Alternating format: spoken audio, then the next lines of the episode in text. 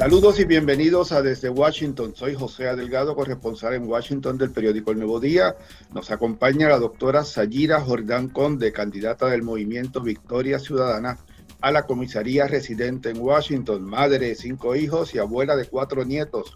Jordán Conde es profesora de ciberseguridad y ciencias de computadoras en la Universidad Politécnica de Puerto Rico. Tiene un doctorado en interacción humano-computadora de la Universidad Estatal de Iowa. Bienvenida, primero que todo. Háblenos brevemente quién, quién es Sayira Jordán Conde. Sayira Jordán Conde es oh, madre y profesora sobre todo porque esa vocación por la educación es, es lo que me mueve en la vida. Eh, y mis hijos y mis nietos definitivamente, pero como usted dijo, tengo una educación eh, a nivel de bachillerato en periodismo, a nivel de maestría en antropología y a nivel de doctorado en interacción humano-computadora. Y entre otras cosas, pues tengo experiencia en, en, la academia, evidentemente, pero también en el Congreso. Tuve una, un becado en el año 2003 en el que trabajé, pude trabajar en el Congreso y establecer unos lazos que me han ayudado ahora con esta candidatura. Eh, una puertorriqueña eh, orgullosa de serlo, donde quiera que se ha parado, ha representado a Puerto Rico con altura y que quiere hacer algo para remediar la situación tan penosa en la que los puertorriqueños nos encontramos en este momento. ¿Por qué quiere ser comisionada reciente? Porque es el rol que más se ajusta a mi formación y a mi experiencia. Eh, eh, con la oportunidad de representar a Puerto Rico en el Congreso, yo creo que eh, yo traigo la mejor, lo que yo llamaría el mejor portfolio, en el sentido de que ah, la necesidad más imperativa ahora mismo del Congreso, según mis conversaciones con representantes, funcionarios del Congreso, es el restaurar nuestra credibilidad y eh, ninguno de los candidatos de los partidos tradicionalmente principales, ¿verdad? Este, tienen esa posibilidad debido a, todo ese trasfondo que traen y todo ese conocimiento que ya tiene el Congreso, los congresistas de, lo que han hecho sus representantes en el gobierno en Puerto Rico. Así que eh, yo con mi formación y con toda mi experiencia, eh, también tengo el entendimiento cultural que me permite comunicarme efectivamente y y este, tengo lo mejor para representar a Puerto Rico al fin y al cabo. ¿Cómo se integra a Victoria Ciudadana? Eh, ¿Alguien le invita a participar específicamente en el movimiento? ¿Conocí a Alexandra Lúgaro? Sí, eh, es una historia bastante atípica. Eh, me llamó la licenciada Lúgaro, en, yo creo que fue a finales de octubre del año pasado, y me hizo el acercamiento, me, me dijo, vi sobre ti, oí sobre ti y eh, he hecho investigación y entiendo que serías una buena candidata para la comisaría residente. Y al presentarme la idea, pues a mí me chocó inmediatamente porque out of nowhere venir con esa, con esa propuesta. De todos modos, pues este, yo la, estudié, estudié el movimiento, estudié lo que representaba el movimiento, su decálogo ético, eh, su, los pilares de la agenda urgente y estaba totalmente de acuerdo, reflejaban eh, lo que yo he tratado de hacer a través de mi vida, de echar adelante las personas que quizá tienen algún tipo de, de, de sufren algún tipo de discriminación o algún tipo de inequidad a través de, mi, de la historia, eso es lo que yo he trabajado, así que eh, el movimiento se alineaba con eso. Me presenté a la candidatura, en febrero en Asamblea Nacional eh, votaron por mí, así que así fue que me convertí en la candidata oficial del movimiento para la, la comisaría y aquí estoy.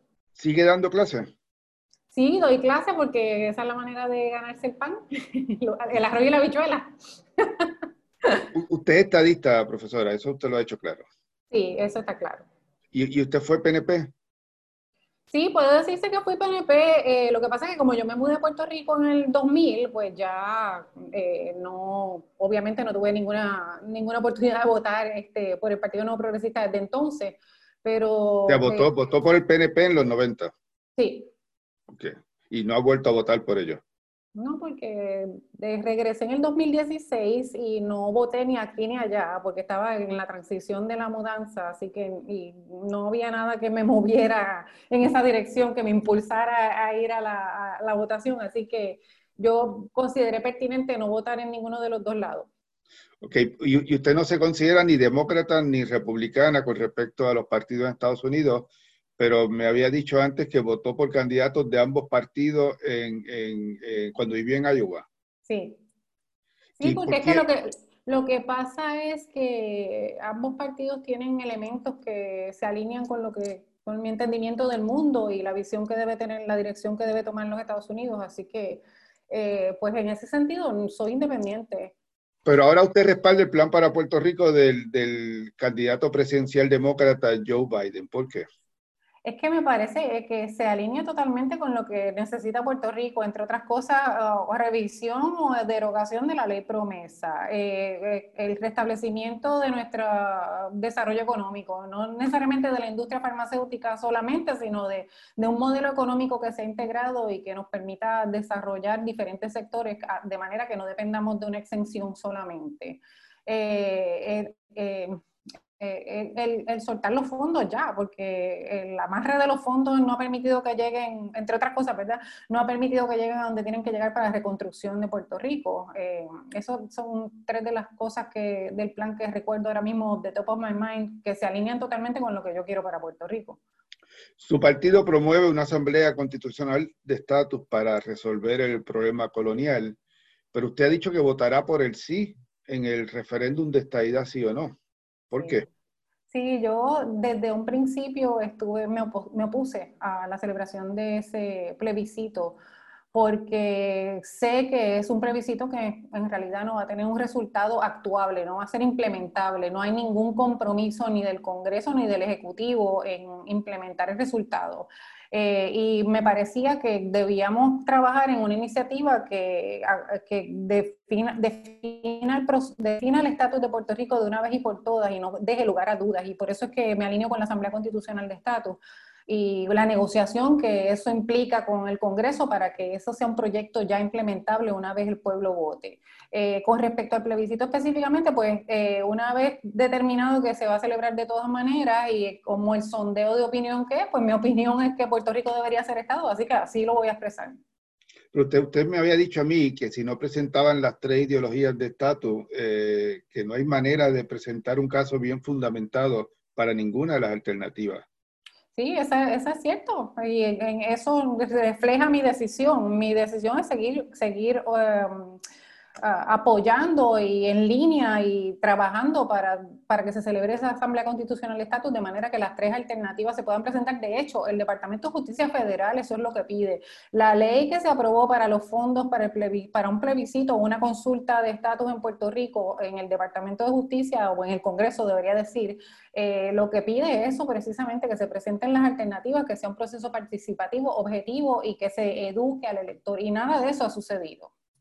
Pero si, si el PNP gana, eh, eh, ¿no le está dando usted una herramienta a ese partido para, para promover solo la estadidad?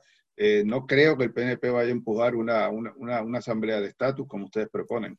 No, definitivo, pero yo creo firmemente que el PNP no va a ganar, así que nosotros vamos a tener la oportunidad de ir al Congreso a trabajar para echar adelante un proyecto que le permita a todos los puertorriqueños expresar su opinión sobre lo que quieren en términos de estatus, porque eso es una decisión tan fundamental para el futuro de, nuestros hijos, de nuestros nietos y las próximas generaciones, que yo no creo que se debe tener un proceso viciado para que defina, es como tratar de imponer algo porque yo lo quiero, eso no es justo, yo, yo no le a todo Puerto Rico que Puerto Rico sea Estado porque yo lo quiero. Yo quiero que los puertorriqueños voten por el estatus y decidan qué es lo que quieren para Puerto Rico, como manda la democracia.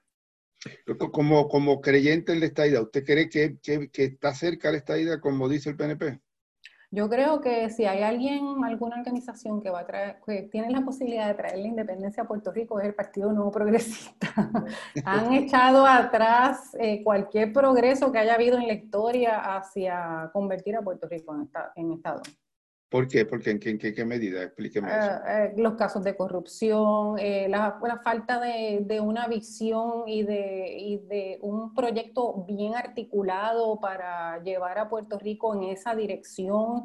Eh, y no hay ningún compromiso en realidad, lo que usan la estadidad es como una carnada para que los votantes del PNP cada vez que tienen una crisis, moverlos a las urnas y no, o sea, ya un partido que tiene básicamente mi edad, ya yo tengo nietos, ¿Y dónde está la estabilidad? Es un partido colonialista. ¿Usted, ¿Usted cree una estadidad con el español como idioma común en el gobierno, como idioma oficial en las escuelas y los tribunales, como, como es hoy Puerto Rico? Yo creo que Puerto Rico, evidentemente, después de 122 años, no hemos abandonado nuestro idioma español. Así que en los Estados Unidos no hay idioma oficial. Han habido iniciativas en diferentes estados para moverse en esa dirección y todavía también, incluso en donde yo estaba en Iowa, hubo una iniciativa en esa dirección y enfrentó oposición un, un estado que es predominantemente blanco Así que yo creo que en Estados Unidos, eh, al, nosotros convertirnos en Estados, y eso es lo que el pueblo de puertorriqueño decidiera, eh, se enriquecería con un Estado de habla hispana.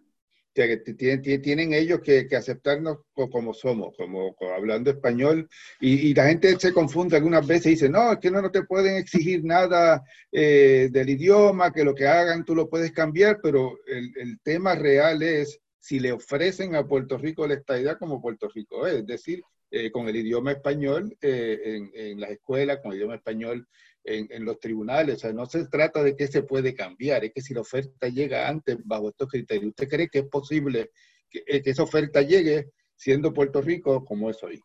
Por una parte, yo no creo que es una cuestión de oferta, es cuestión de negociar de negociar como yo. Eh, la Asamblea Constitucional de Estatus lo que pretende es, primero que Puerto Rico decida si quiere la Asamblea, luego elegir unos delegados que van a negociar con el Congreso cada una de, las, de esas definiciones de estatus y un, un proyecto de transición, porque obviamente no nos vamos a convertir en una cosa, en, en república o en estado de un día para otro.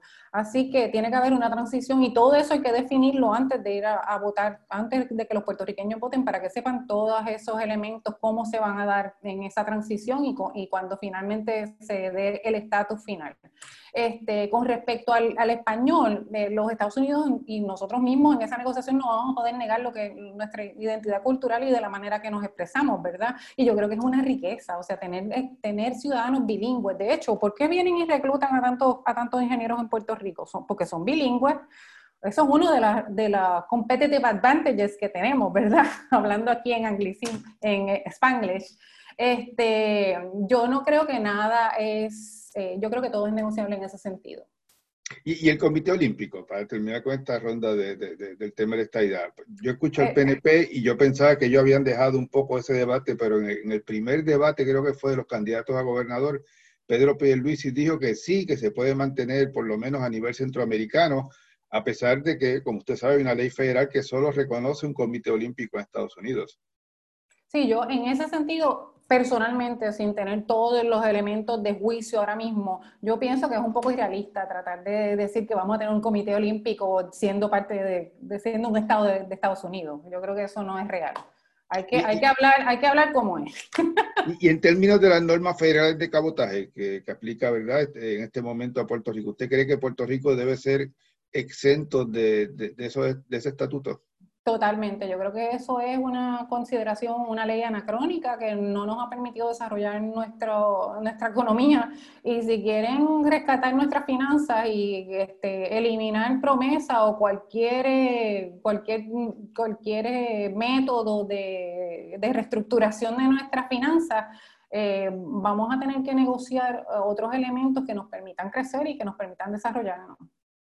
¿Y, tiene usted alguna propuesta para incentivar la inversión manufacturera en Puerto Rico? Vemos la propuesta de la comisionada Jennifer González que se basa en incentivos para eh, empresas domésticas, ella, para que no, no choque con, con el, tema de esta idea. Las propuestas que defiende el candidato del Partido Popular eh, se basan en mantener el sistema eh, contributivo de empresas foráneas, que obviamente choca con la estadidad. ¿Cuál es la propuesta de, su movimiento? Si alguna. De hecho, la propuesta de Acevedo creo que sería recategorizar a Puerto Rico dentro del sistema contributivo federal como, como estadounidense, independientemente de, de que se, de la legislación que se dé, alguna legislación va a pasar. Yo, el proyecto mío específico es trabajar en todos los frentes tenemos una orden ejecutiva presidencial que permite el restablecimiento o el establecimiento, el, repatriar las biofarmacéuticas y no hemos capitalizado en eso. Hay ya dos proyectos en los estados que eh, totalizan mil millones de dólares para hacer precisamente eso, que se amparan en esa orden ejecutiva y que se han negociado a través de BARDA, que es el Biomedical Advanced Research Agency Y en Puerto Rico no hemos hecho nada, solamente la comisionada anunció una iniciativa de, de un millón de dólares, que es chunk change, ¿verdad? Así que en, a través de la orden ejecutiva podemos lograr ciertas cosas, a través de la legislación podemos lograr ciertas cosas. Yo creo que la, legislación que promueve la comisionada adolece de que en realidad no es una legislación dirigida a, atender la necesidad de Puerto Rico, y, capitalizar en lo que Puerto Rico puede ofrecer a la biofarmacéutica. En ese sentido, no creo que sea el, approach más correcto. Yo creo que necesitamos legislación que atienda específicamente en la necesidad y lo, y lo que trae Puerto Rico a la mesa en, en, ese, en ese Buy America que va a ser que va a ser la política pública norteamericana en los próximos cuatro años, porque ambos candidatos presidenciales se han expresado en esa dirección. Así que hay que capitalizar en eso. Y el otro frente en el que entiendo que hay que dar la batalla es, es el door-to-door el, door to door salesmanship. Tenemos que ir a donde la biofarmacéutica, presentar nuestro caso. Miren, estas son nuestras ventajas. Hay unos retos que tenemos con el grid energético, por ejemplo, con el costo de energía. Y esos retos tenemos que entender y eh, organizarnos de manera que los remediemos para poder presentar un caso de Puerto Rico como destino de inversión manufacturera en general y específicamente en la biofarmacéutica. El movimiento Victoria Ciudadana está claro que está en contra de la ley promesa y que hay que derogarla. ¿Cuál es la, alternativa a, la ley promesa? Hay por lo menos un proyecto que podría ser la base para una renegociación de un proyecto que nos permita eh, el desarrollo económico que necesitamos y la reestructuración de las finanzas Biden se expresó con respecto a la posibilidad de enmiendas a promesa para, para que responda a las necesidades de un Puerto Rico que ha pasado por tres desastres naturales y que la viabilidad de pago es, mínima. Así que eh, el proyecto de Warren Velázquez me parece que podría formar la base para nosotros renegociar una legislación que, que, sea, que sea realista, que nos permita que nos permita arreglar nuestras finanzas y, encaminar nuestro desarrollo económico como corresponde. el proyecto de, la senadora Warren, Elizabeth Warren y de la congresista Nidia Velázquez propone cancelar eh, la deuda no asegurada, ¿se refiere a usted? Exactamente. Oiga, ¿qué, ¿qué, le ha parecido? Usted vivió aquí en, en, Estados Unidos, eh, vivió en Iowa, estuvo aquí, como comentó, un año en, en el Congreso. ¿Qué, ¿Qué, le ha parecido estos cuatro años del presidente Donald Trump? Me han, me han parecido erráticos, me han parecido que no hay una unidad de propósito, sino que todo, toda la obra de gobierno y la política pública responde al ego del presidente.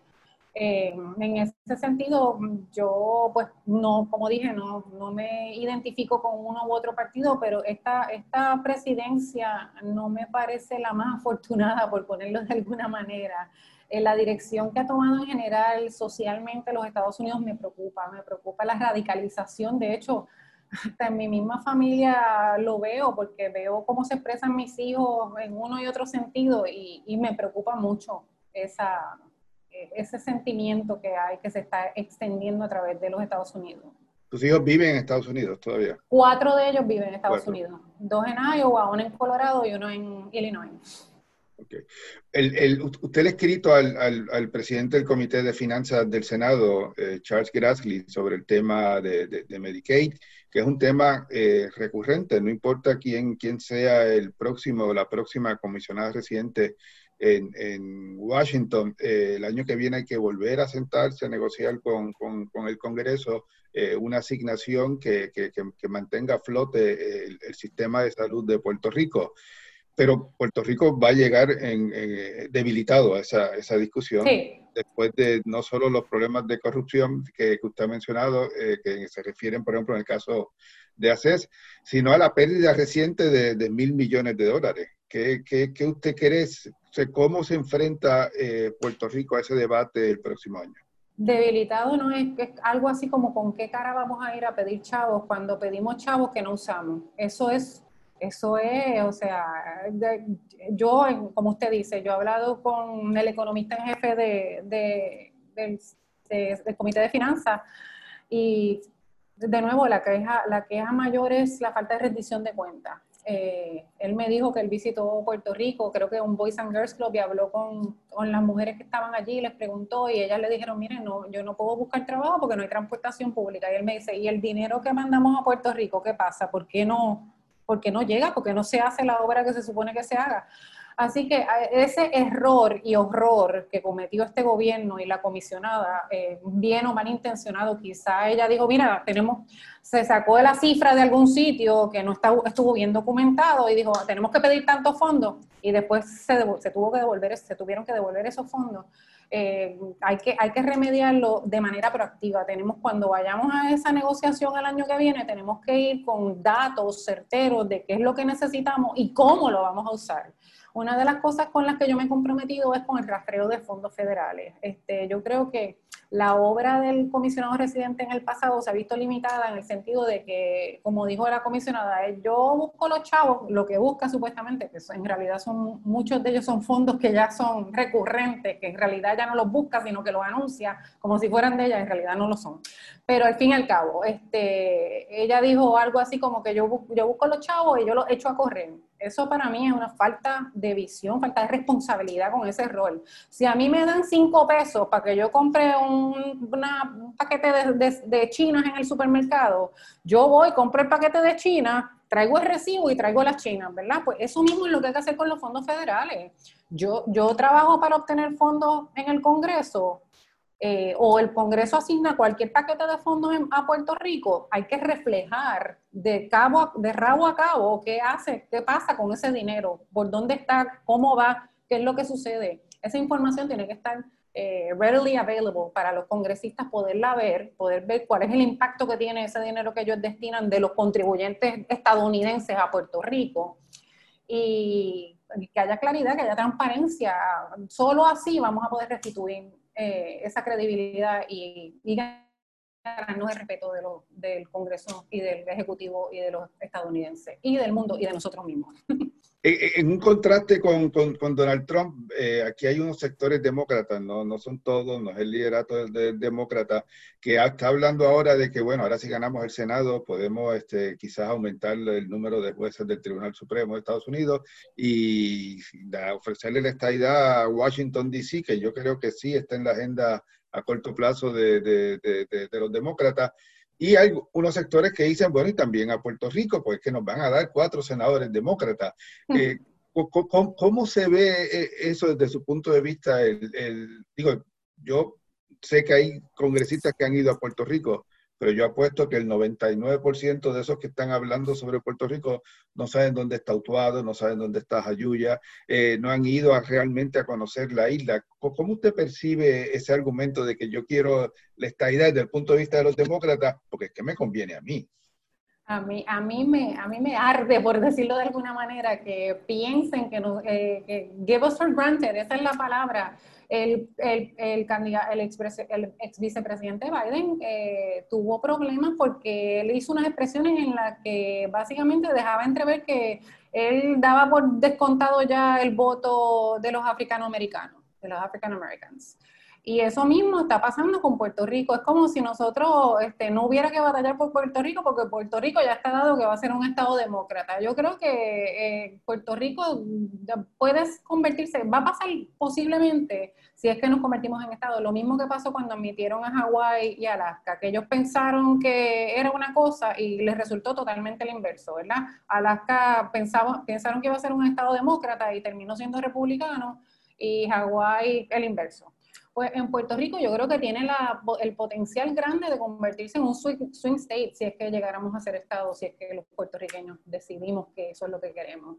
Este, así que they're in it for a big surprise. No me gusta que nos utilicen eh, como si fuéramos un token y den por descontado que ya cuentan con algo cuando en realidad, o sea, no puede ser eso, es una falta de respeto. ¿Cuál es la meta suya para estas elecciones en términos de resultados? ¿Qué, obviamente todo el que aspira a un puesto quiere ganar. Claro. Pero, pero el, movimiento Victoria Ciudadana es un nuevo partido y, yo he, escuchado algunas veces con, con, las encuestas que han salido de que no, es que tenemos mucho más apoyo, pero digo yo, ¿verdad? Acá viéndolo como observador de lejos, si un nuevo partido saca, digamos, 15%, ¿no debería verse eso como un avance en la política puertorriqueña? Mira, para mí es una victoria, un avance el, el, tener una plataforma para llevar un mensaje de cordura y esperanza.